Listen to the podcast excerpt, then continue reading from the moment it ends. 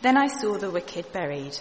They used to go in and out of the holy place and were praised in the city where they had done such things. This also is vanity. Because the sentence against an evil deed is not executed speedily, the heart of the children of man is fully set to do evil. Though a sinner does evil a hundred times and prolongs his life, yet I know it will be well with those who fear God, because they fear before him. But it will not be well with the wicked, neither will he prolong his days like a shadow, because he does not fear before God. There is a vanity that takes place on earth, that there are righteous people to whom it happens according to the deeds of the wicked, and there are wicked people to whom it happens according to the deeds of the righteous. I said that this also is vanity. And I commend joy, for man has no good thing under the sun but to eat and drink and be joyful, for this will go with him in his toil through the days of his life that God has given him under the sun. When I applied my heart to know wisdom and to see the business that is done on earth, how neither day nor night do one's eyes see sleep, then I saw all the work of God that man cannot find out the work that is done under the sun. However much man may toil in seeking, he will not find it out. Even though a wise man claims to know, he cannot find it out. But all this I laid to heart, examining it all, how the righteous and the wise in their deeds are in the hand of God. Whether it is love or hate, man does not know. Both are before him. It is the same for all since the same event happens to the righteous and the wicked, to the good and the evil, to the clean and the unclean, to him who sacrifices and him who does not sacrifice. As is the good, so is the sinner, and he who swears is as he who shuns an oath. This is an evil in all that is done under the sun, that the same event happens to all. Also, the hearts of the children of man are full of evil, and madness is in their hearts while they live and after that they go to the dead. But he who is joined with all the living has hope, for a living dog is better than a dead lion. For the living know that they will die, but the dead know nothing, and they have no more reward, for the memory of them is forgotten. Their love and their hate and their envy have already perished, and forever they have no more share in all that is done under the sun. Go, eat your bread in joy, and drink your wine with a merry heart, for God has already approved what you do. Let your garments be always white, let not oil be lacking on your head. Enjoy life with the wife whom you love, all the days of your vain life that he's given you under the sun, because that is your portion in life and in your toil at which you toil under the sun. Whatever your hand finds to do, do it with your might for there is no work or thought or knowledge or wisdom in Sheol to which you are going. Again I saw that under the sun the race is not to the swift, nor the battle to the strong, nor bread to the wise, nor riches to the intelligent, nor favour to those with knowledge, but time and chance happen to them all. For man does not know his time. Like fish that are taken in an evil net, and like birds that are caught in a snare, so the children of man are snared at an evil time when it suddenly falls upon them. I've also seen this example of wisdom under the sun, and it seemed great to me. There was a little city with few men in it, and a great king came against it and besieged it, building great siege works against it. But there was found in it a poor wise man, and he by his wisdom delivered the city. Yet no one remembered that poor man. But I say that wisdom is better than might, though the poor man's wisdom is despised and his words are not heard. Now, you don't need to have had, had a huge amount of contact with young children, or any children, I guess, to realize that justice is hardwired into each one of us.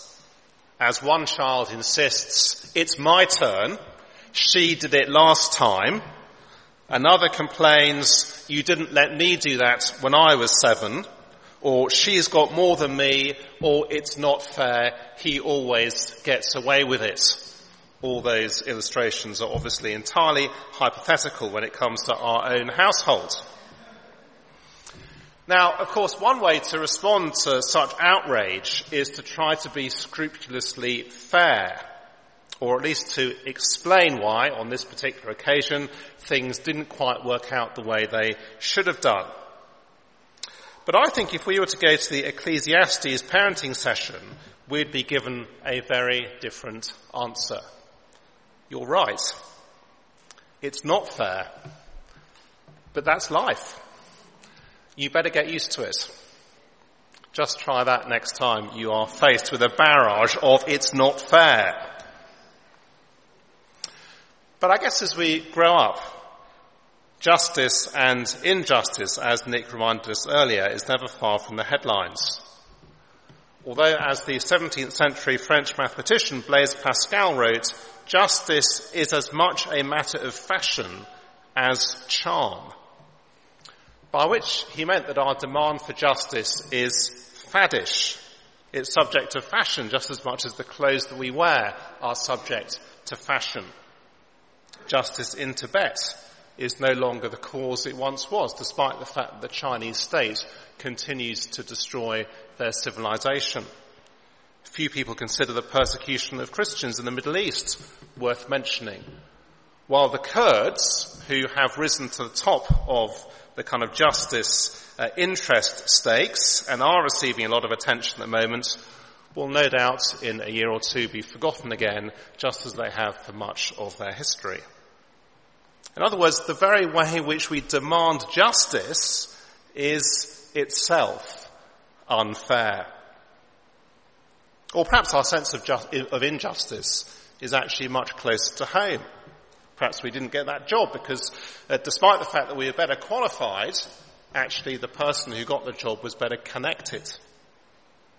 Or perhaps we've been diagnosed with a medical condition that is life changing, or we have a child with significant needs which makes life exhausting. Well, this passage of Ecclesiastes shows us God's answer to injustice. And uh, you'll find the talk outline as usual on the back of the service sheet. First of all, life is unfair. Life is unfair. First of all, because of injustice. Chapter 8 verse 10. Then I saw the wicked buried. They used to go in and out of the holy place and were praised in the city where they had done such things. This also is vanity. The wicked are praised in life and so often they are honoured in death. During their lives, they pass themselves off as respective members of the community, and then in, the death, in their death, they are honoured. So outrageous, so unjust. When we were living in the East End several years ago, the gangster Reggie Kray died, and he and his brother Ronnie had been at the uh, heart, the foremost perpetrators of organised crime in the East End of London in the 1950s and 1960s. And yet he was buried a hero. The pavements were packed with crowds as the horse-drawn hearse was taken through the streets of Bethnal Green. And how was he being described? As a bit of a rogue. You know, the kind of way in which you might describe a naughty schoolboy rather than a vicious gangster. Life is unfair. What's more, verse 11, because the sentence against an evil deed is not executed speedily, the heart of the children of man is fully set to do evil. Justice delayed is justice denied. It only encourages further wrongdoing. Or verse 14, there is a vanity that takes place on earth, that there are righteous people to whom it happens according to the deeds of the wicked, and there are wicked people to whom it happens according to the deeds of the righteous. I said this also is vanity. Uh, no doubt we can all think of good, honourable uh, people for whom life has been unbearably hard.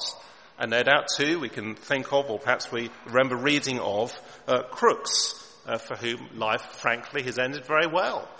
And life has been a breeze.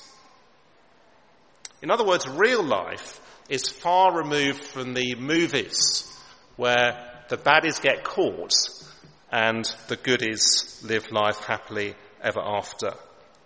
Because in the real world, baddies often do well. Injustice. Secondly, chance.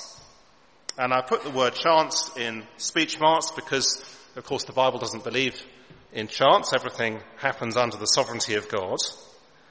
And yet the kind of the randomness with which events can take place, the randomness with which things hit us, it can feel like chance. Chapter 9 verse 11. Again I saw that under the sun the race is not to the swift, nor the battle to the strong, nor bread to the wise, nor riches to the intelligent, nor favour to those with knowledge, but time and chance happen to them all. Life so often is simply not the way in which we think it should be. Think of a top athlete who, who doesn't win their race because of some random injury or a politician who is discredited because of a failure of one of their staff members. Or think of those caught up in the London Bridge uh, tragedy on, on Friday. You know, why them? Why not someone else? They were just doing what they do any day. It just seems so random. When South Africa beat England in the Rugby World Cup a few weeks ago, there were lots of comparisons made with their victory in 1995 over New Zealand. And yet, tragically, two of the most fated players from that game are now dead. New Zealand's Jonah Lomu and South Africa's Joost van der Westhuizen, rather than enjoying middle age. In fact, four of the players from that South African team have subsequently died. The race is not to the swift, nor the battle to the strong. Or look at the parable in chapter 9, verses 14 and 15. There was a little city with few men in it and a great king who came against it and besieged it, building great siege works against it. But there was found in it a poor wise man and by his wisdom delivered the city.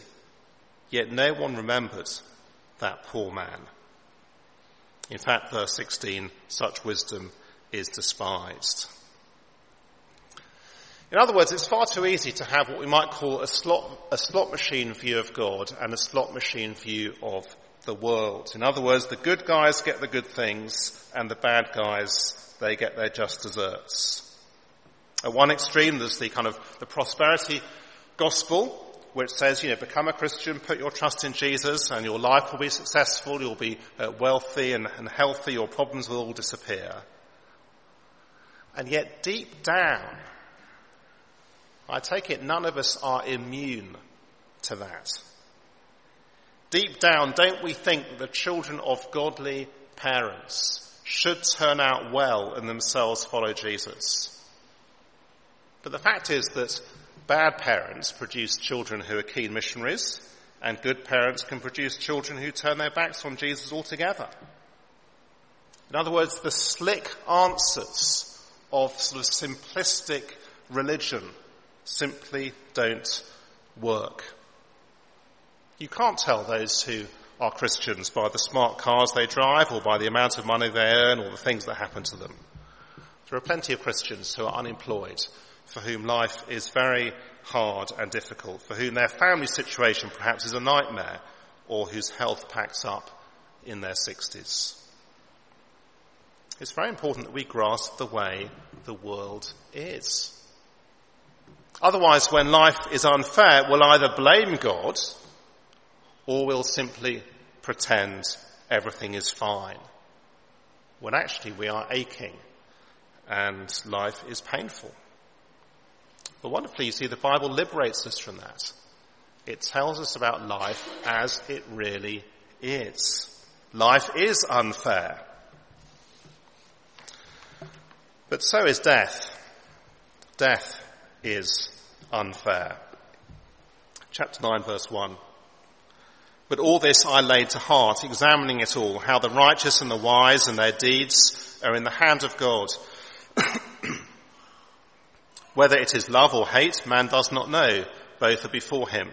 It is the same for all, since the same event happens to the righteous and the wicked, to the good and the evil, to the clean and the unclean, to him who sacrifices and him who does not sacrifice. The point about death is the same event happens to everyone. Go to a mortuary. Everyone looks the same. Indeed, it's the very fairness, if you like, of death, that it comes to everyone, regardless of the life that they've lived, that makes it seem so unfair. It's so indiscriminating. Something that verse 3, if you look at it, describes as evil. This is an evil in all that is done under the sun, that the same event happens to all. And yet the verse goes on to say, it is what we deserve. Also the hearts of the children of man are full of evil, and madness is in their hearts while they live. And after that they go to be, they go to the dead. It's just what Adam and Eve were told in the Garden of Eden. If they rejected God's good rule, they would die. And that in turn is what leads to the, the sheer pessimism. I wonder if you uh, thought to yourself, this is pretty gloomy, the sheer pessimism of verses 4 and 5. Death really is the end. Verse 4, a living dog is better than a dead lion. Verse 5, the dead know nothing. The memory of them is forgotten. Verse 6, whatever kind of person they are, whether they're full of love or full of hate or envy, they have gone. What's more, you can't know when death will come. Verse 12, for man does not know his time. Like fish that are taken in the evil net, and like birds that are caught in a snare, so the children of man are snared at an evil time, when it suddenly falls upon them like fish. One moment swimming blissfully along, enjoying life. Everything is working out exactly how you thought it would do. Everything seems to be going to plan. Everything seems to be on track. And the next moment, uh, death has it, has you in its net as you face an endless round of hospital appointments. Death makes the world an unfair place. As I mentioned last week, a number of years ago, some Christian friends of ours, wonderfully godly, a wonderful godly Christian couple, were their two boys driving back from a holiday and they were involved in a terrible car crash. They had served a number of local churches. They were very gifted. Um, he was killed instantly. She was left in hospital for months recovering from her injuries while the two boys were being looked after by grandparents. Now, of course, you and I know that these kinds of things happen. But why should it happen to a Christian family? Why should it happen to a family with many years of gospel ministry and gospel service ahead of them? Why does death strike the righteous in the same way that it strikes the wicked? Life is unfair. Death is unfair. And it begs the question, how then should we live in such an unfair world? I guess in the popular imagination, the Bible is a million miles removed, isn't it, from reality. And Christians kind of live, again, in the popular imagination, in a sort of fairy tale world of make-believe. Which is why one of the things I love about Ecclesiastes is simply its earthy realism. And I know a number of others have really appreciated that. A number of you have said to me over the last few weeks how very refreshing it has been. So how do we live in an unfair world? Well, firstly, we are to understand the world. We understand the world. Have a look at chapter 8 verses 16 and 17 where the contrast is a simple one. It is between our limited understanding of the world and God. Chapter 8 verse 16. When I applied my heart to know wisdom and to see the business that is done on earth, how neither day nor night do one's eyes see sleep, then I saw all the work of God, that man cannot find out the work that is done under the sun. However much man may toil in seeking, he will not find it out. Even though a wise man claims to know, he cannot find it out. I wonder if you've had that enormously frustrating experience of locking yourself out of your home and you've had to wait perhaps until um, a family member comes along with a front door key to, to, let you in or you know the neighbour comes back from work and eventually they can let you in with a spare key or something uh, like that. Well, in a far greater way, we are locked out, as it were, of understanding the way the world is. You and I cannot work it out simply by observation. You know, there are things we can work out, aren't there, by observation. You see some clouds coming, you think, yeah, it's going to be, it's going to rain. But we cannot understand the way the world is in terms of injustice and unfairness simply by observation or simply, as verse 17 puts it, simply by looking at life under the sun. No, we need God to come along with the key to unlock the world for us so that we understand why it is so unfair. Because you and I don't live in a world of chance. But we do live in a world where everything has been ruined by sin takes us back to some of the key verses we've thought about in Ecclesiastes over these last few weeks. Chapter 1 verse 15. What is crooked cannot be made straight. What is lacking cannot be counted. Chapter 7 verse 7, 7 verse 13. Consider the work of God who made, who can make straight what he has made crooked. And chapter 7 verse 20. Surely there is not a righteous man on earth who does good and never sins. It is God who has made the world as it is. It is God who has subjected this world to frustration. We live in a world under His judgment. We live in a world which is groaning, where everything in life has been swept away by this tsunami of sin. And that is why life is so often simply perplexing, however intelligent or wise we are. In other words, Ecclesiastes gives us a worldview, if you like, which is big enough to face the pain and injustice of life. He doesn't kind of sweep everything under the carpet and pretending it doesn't exist. I guess it's easy to do that, isn't it? Especially in a mid, largely middle class area. So it doesn't sweep everything under the carpet. Nor does it pretend that we can fix life ourselves. It's what the politicians would have us believe, whether it's Labour saying we can fix life by implementing the most radical programme for government this country's ever seen, or whether it's the Conservatives saying we'll fix life by getting Brexit done. No.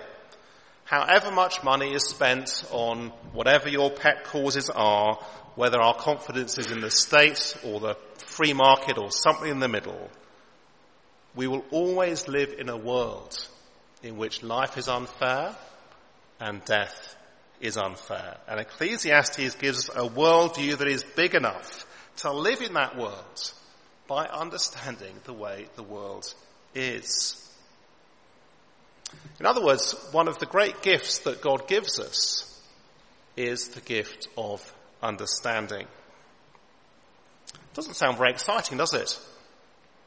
You know, who has asked for Father Christmas, you know, can I please have child writing a letter, dear Father Christmas, can I please have the gift of understanding uh, for Christmas? It Doesn't sound very exciting at all.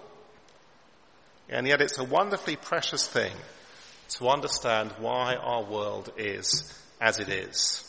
To understand why life is as it is. To grasp that this is how life is always going to be until the Lord Jesus returns. Which means that as well as understanding our world, we are secondly to long for justice, not in this world, but in the world to come.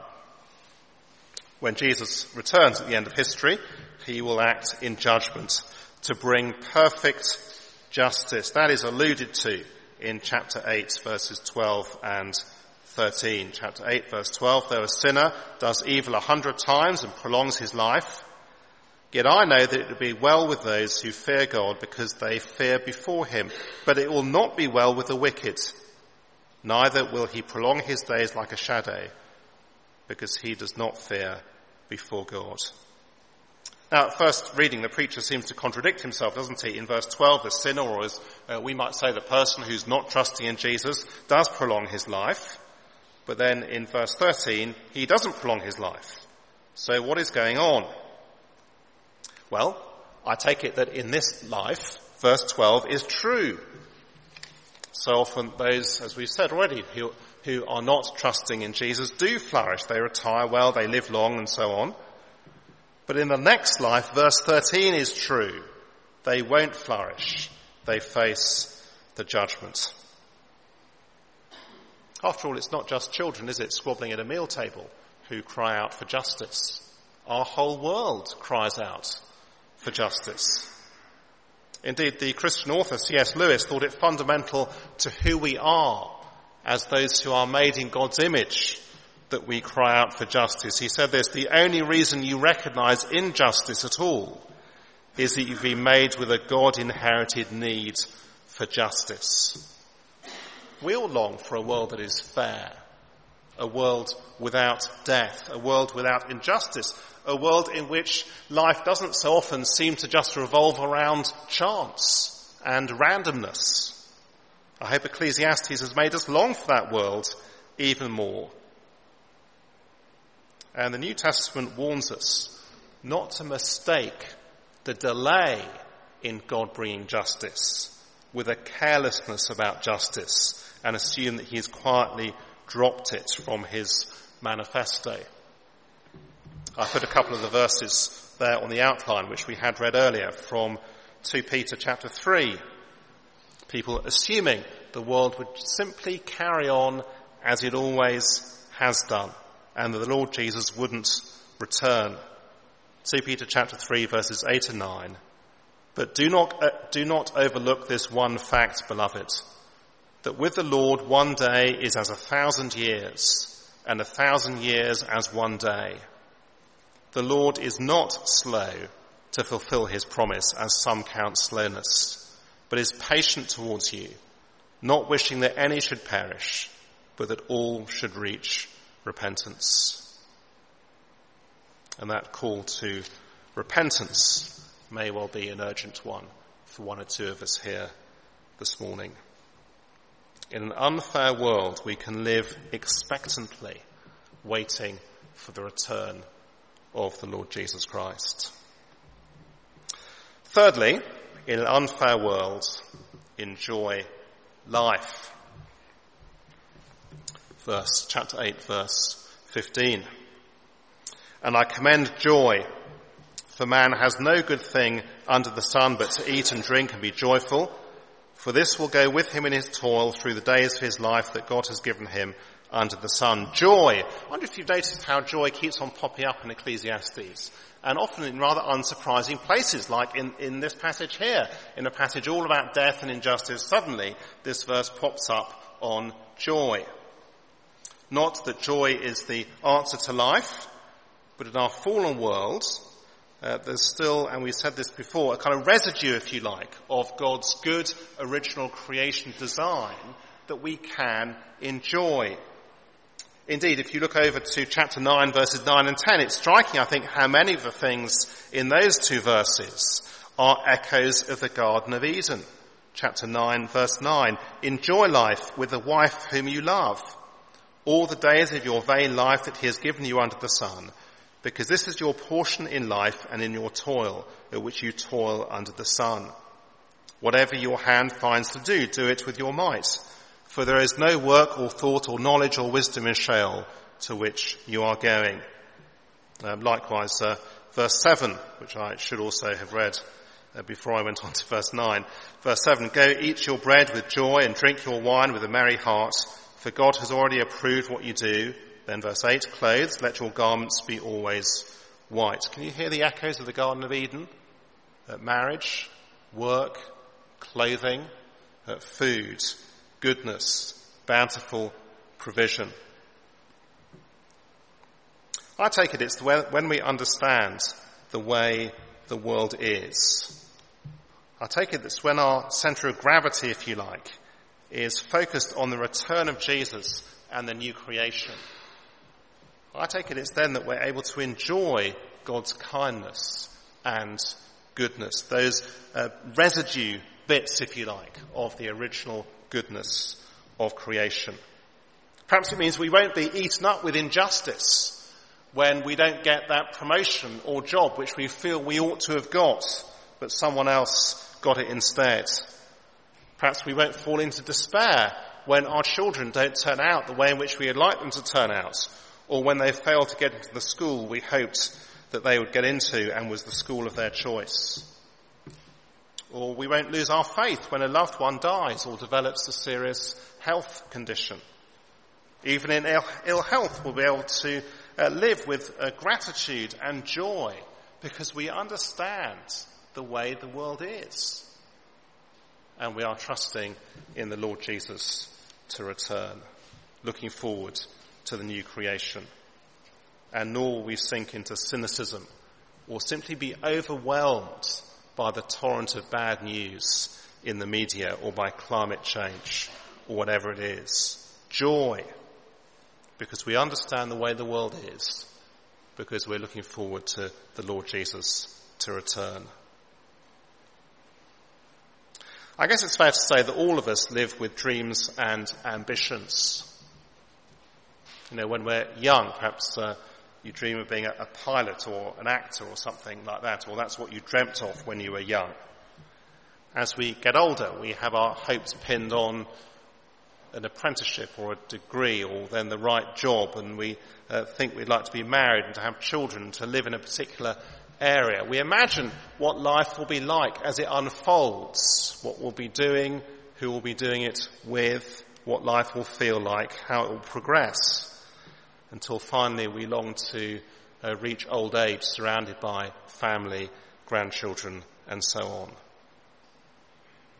And Ecclesiastes tells us that we may do all of those things, or we may be dead by the end of the year or we may be something in between. Your career may plateau, you may never get married, you may never be able to afford the lifestyle that you would like, you may be widowed sooner than you planned. I wonder if you can see what God is saying to us. Put your faith somewhere else. Have your ambitions somewhere else.